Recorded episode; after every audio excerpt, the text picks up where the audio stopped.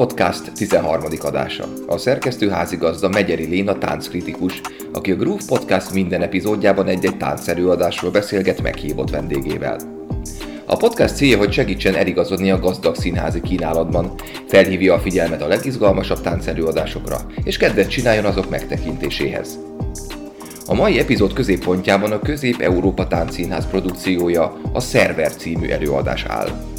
Az adás vendége éltető Anna fotográfus. Köszöntöm a hallgatókat, Megyeri Léna vagyok, és ahogy hallhattátok, a mai vendégem éltető Anna. Szia Anna! Szervusztok! Én téged elsősorban a színházi fotós munkáid kapcsán ismertelek meg, és amikor ehhez képest elhívtalak ide a podcastba, akkor rögtön azt mondtad, hogy de hát te dolgoztál táncosokkal, Ladnyászki Mártával, Berger Gyulával, Szavórikával, úgyhogy akkor ezek szerint azért van itt valamiféle táncos kapcsolat is.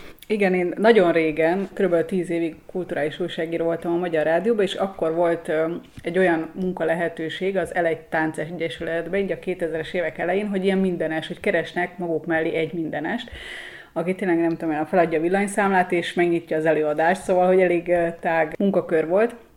És én azt nagyon szerettem volna akkor, és úgyhogy én így elmentem az egy egyesülethez, ami egy ilyen független táncosokat tömörítő egyesület volt. 2000-es évek elejéről beszélgetünk, és tényleg hát mára már ilyen nagy, nagy nevek voltak akkor is benne, mint a Ladjánszke Márta, Berger Gyula, vagy Gál Eszter, Szabó Réka. Ők azért mai napig aktív tagjai a táncos életnek. Mondjuk a Gyulát ma akkor is nagy öregnek tartották, ugye, így Frenák Pállal együtt azért nagyon sokat tettek, hogy Magyarországon kialakuljon ez a kortás táncos élet, úgyhogy azért így láttam őket belülről is, hogy hogyan születik meg egy darab, hogy mennyit dolgoznak érte, vagy, vagy így az emberi viszonyokat is ilyenkor látja az ember. És én egyébként a mai napig ezt szerettem a táncba. Kicsit úgy is nézem a táncot, hogy mindig az arcokat nézem, hogy a táncos milyen mimikát tesz a tánca mellé, és ez nekem nagyon fontos a mai napig, illetve egy másik ilyen nagyon erős táncos kapcsolódásom, Bucsás György, aki Magyarországon nagyon meghatározó flamenco táncos, és ott pedig ilyen nagyon közelről látom azt, hogy milyen, hogyha valakinek egy ilyen néptánc, így az élete, vagy tényleg minden mozdulatában benne van, vagy a lakása minden szegletében benne van az, hogy ő flamenco táncos, és hogy az andalúz életérzés, és hogy egy szűkenőről beszélgetünk, de mégis milyen lehet, hogyha valaki, nem tudom, spanyol cigányként született volna, akkor valószínűleg ugyanilyen lenne, mint Györgyi szőkében. Mediterrán lélek. Igen, igen, igen. Ez nagyon érdekes egyébként, amit mondasz, hogy az arcokat figyeled, mert ez valahogy a táncnál sokszor háttérbe szorul. Azt tudom, hogy például nálunk évtizedeken keresztül az operaházban ez egy büszkesége volt a Magyar Nemzeti Balettnek, hogy színészileg erősek a táncosaink, ami külföldi együttesekben, nagy balett együttesekben sokszor nem volt annyira jellemző, úgyhogy ennek nálunk azért van hagyománya, de még így is azt hiszem, hogy ez egy különleges nézőpont, amit te választottál. Hát nagyon sokszor a táncosok ugye visszafolytott arckifejezésük van, de hogy mégis abban azért vannak azok az apró mimikák, azok mégis nagyon sokat elárulnak. Tehát például az előbb említett Langyászki Márta, ő azért annyira erős, és ilyen a fizikum oldaláról fogja meg szerintem a táncot, hogyha ő, neki csak az arcát néznénk, bár nem tudom, hogy ez így van-e, de hogy én azt gyanítom azt, hogy ő dolgozik azon, hogy az arcán minél kevesebb látszódjon a testéhez képest, mégis azt gondolom, hogy ha csak az arcát néznénk, akkor is ugyanazt a darabot le lehetne róla olvasni. Szóval hirtelen egyébként, amikor meghívtál, akkor azt gondoltam, hogy nem nincs táncos kapcsolatom, és azt, hogy dehogy nem, hát tök menő emberekkel dolgoztam együtt, még ilyen nagyon fiatal koromban, ilyen közvetlenül az egyetem környékén volt ez, és hát tényleg az ő nevüket említeni bárhol külföldön, hát Berger Gyula nevét mindenki ismeri, és hogy tényleg volt is ilyen tapasztalatom, hogy holland táncosnak mondtam azt, hogy dolgoztam, és hogy hát ez tök menő, és nagyon jó szívvel gondolok vissza rájuk.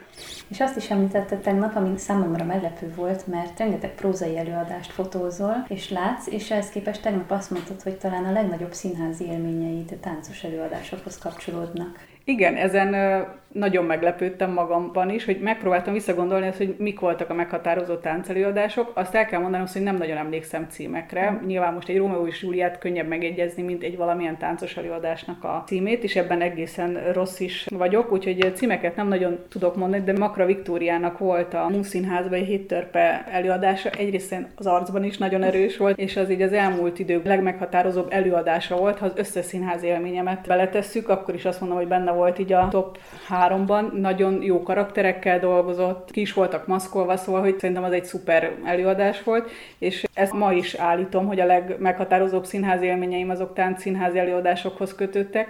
Persze nagyon nehéz szerintem táncban úgy válogatni, hogy én nem értek hozzá, hanem inkább úgy elsodor az élet oda, de egészen lenyűgöző előadásokat láttam, hogy hogyan tudnak férfi táncosok munkás ruhában a színpadnak a léceiből felépíteni egy házat, és hogy közben ezt eltáncolják, az azt hiszem egy ilyen belga csapat volt, vagy akár Mártinak egyik első darabja, ahol ő messzelenül áll a színpad közepén, és igazából meg sem mozdul, csak a kezei mozognak, és az is egészen lenyűgöző volt, vagy egy osztrák táncostól láttam egy olyan előadást, aki egyébként síel, hogy lehet, hogy azért pont, mert hogy Ausztria és snowboardozik, és ilyen síelő, snowboardos mozdulatokkal, meg BMX-es félcsővel, és tényleg a Jászai Maritéről szedett táncosokkal volt közös darabjaik, és hogy én ezekre így nagyon emlékszem. És ennyire meghatározó darabokat nem biztos, hogy tudnék egyébként prózai darabok közül felsorolni, vagy van egy ilyen kedvenc sztorim, azt még így elmesélem, az egy Frenek Pál előadáshoz kapcsolódott.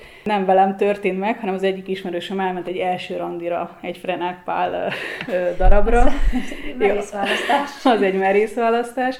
És hát a trafóba volt, és ö, invitálták az embereket, hogy üljenek nyugodtan az első sorba, és hogy ott voltak asztalok, meg fehér terítő, meg boros pohár, meg minden, és hogy aki az első sorba ül, az benne van a jegyárába, egyébként szabad rabláson a helyet tekintve, de aki az első sorba ül, annak ez jár. És egy nyilván az emberek itt tülekedtek, hogy ők akarják az első sort, hiszen akkor jár hozzá még Bor is. És hát igen ám, csak a előadás egy adott darabján a táncosok kiléptek, odaléptek az első sorban ülő emberekhez, és random elkezdtek velük csókolózni. és akkor ez az ismerősöm mondta, hogy milyen furcsa volt így az első randin, hogy hamarabb látta ezt a férfit csókolózni mással, mint hogy ők ide eljutottak volna. Úgyhogy ez is egy ilyen életre szóló sztori egyébként, amit itt szoktunk azóta is emlegetni. Úgyhogy a kortárs tánc szerintem magába rejt millió egy ilyen meglepetést. Hát nem tudom, igen, hogy ez most a hallgatóknak inkább motiváló volt, hogy elmenjenek előadásokra, vagy esetleg elriasztó. Remélem, hogy az előbbi. Azt tudnám azoknak mondani, akiket esetleg az előző sztori egy kicsit megriasztott, hogy a első sor kerüljék, és a bátrak pedig nyugodtan üljenek minden körülmények között az első sorba, mert ott történnek az igazi meglepetések. Igen, igen. Tegnap is elsodort téged az élet, vagy én egy táncelőadásra. Hallgassuk meg, hogy mi is volt ez. Mi történne, ha egyszer csak minden, ami körülöttünk van, megszűnne? Nem működne a telefonunk. Okos kütyűink megadnák magukat. Nem hűtene a klíma. A földön minden egyszer csak megállna, és nem lenne más, mint az ember és amit maga után hagyott. Egy ilyen utopisztikus világot álmodott meg Dabóci Dávid, a Közép-Európa Táncszínház művésze, aki koreográfusként mutatkozik be a társulat tagjaival a Szerver című előadással. A különleges hangulatú előadás megalkotásában Dávidot az utóbbi évek szomorú eseményei inspirálták.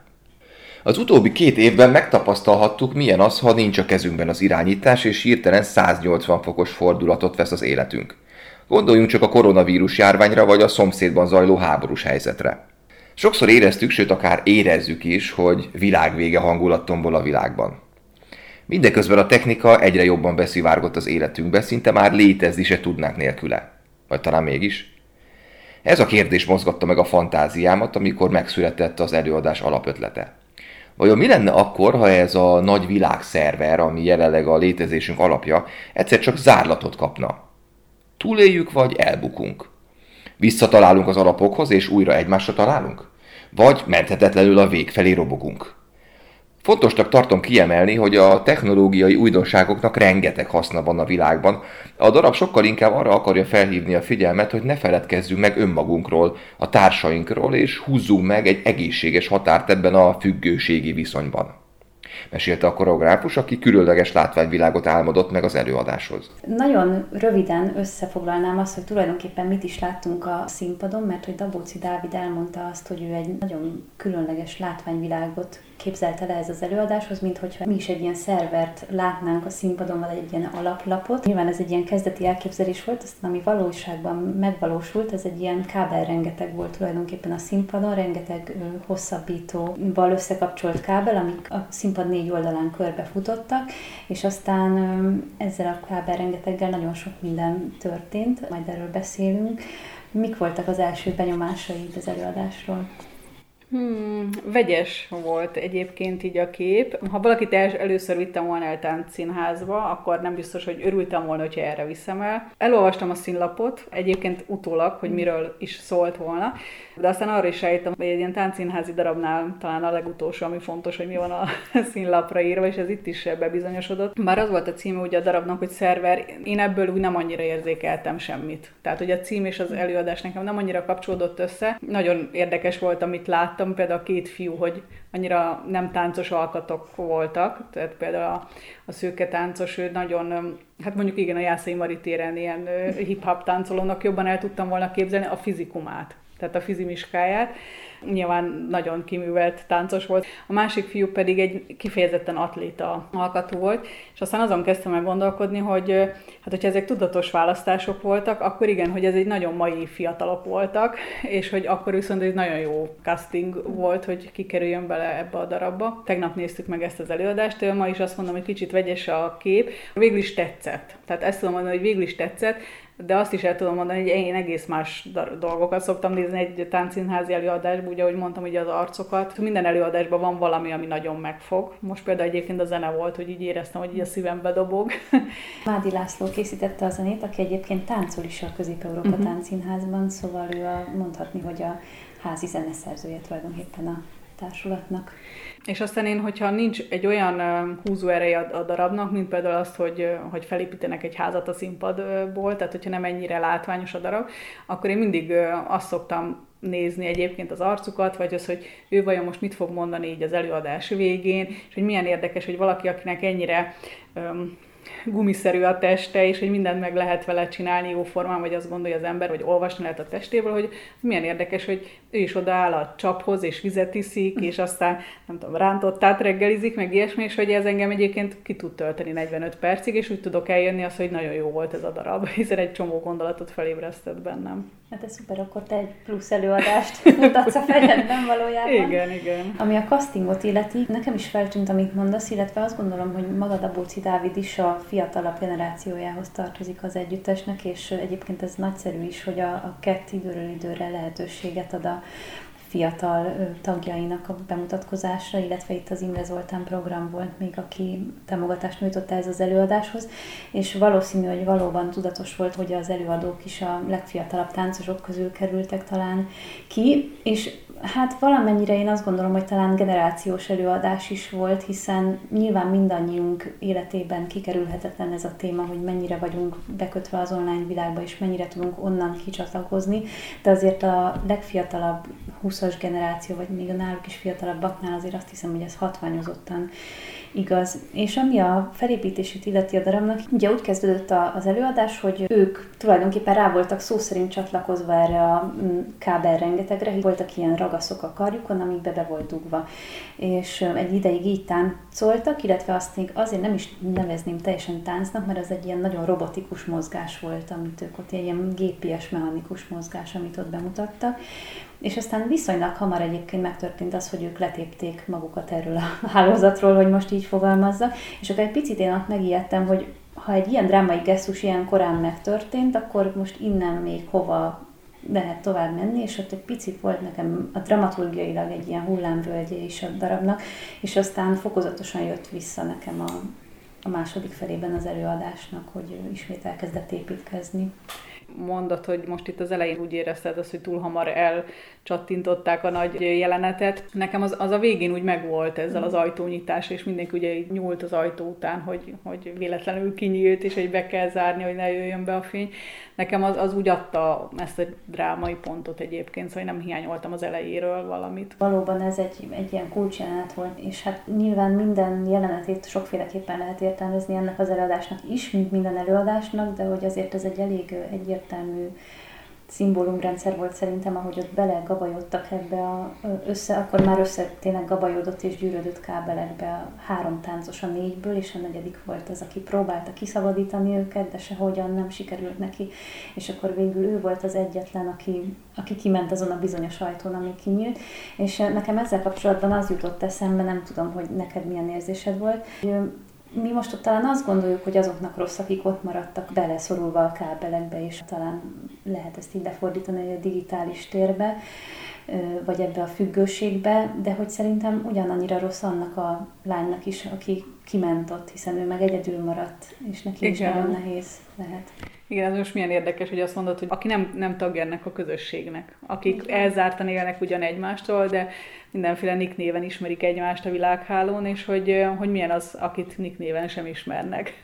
Ebből a szempontból nem is volt feloldozás azért a végén, szóval nem egy boldog embert látunk kimenni az ajtón, úgyhogy végig is ez hozta. Több történetet elbírtam volna egyébként, vagy több mesélést, vagy több helyzetet elbírtam volna. Nekem nagyon arról szólt így a darab, hogy van négy ember, akinek már elege van, mm. és hogy onnan indult a darab, hogy, hogy nekik ebből már elegük van. Nekem a, a kedvenc jelenetem az volt egyébként, amikor egy kis mm, sáv ki lett szakítva a térből egy, egy ilyen kábel rész által, és akkor az az egy sáv volt egyébként megvilágítva is, és akkor ott volt egy duett, ami szerintem nagyon szép volt, ezt is persze sokféleképpen lehet értelmezni, valahogy én úgy értelmeztem, hogy az a lány próbálja bevonni az ő világába a fiút, aztán hogy ez az volt, hogy éppen próbálja őt eltávolítani az online térből, vagy az online térben találkoznak ők, vagy, vagy a valós térben próbálnak kapcsolódni.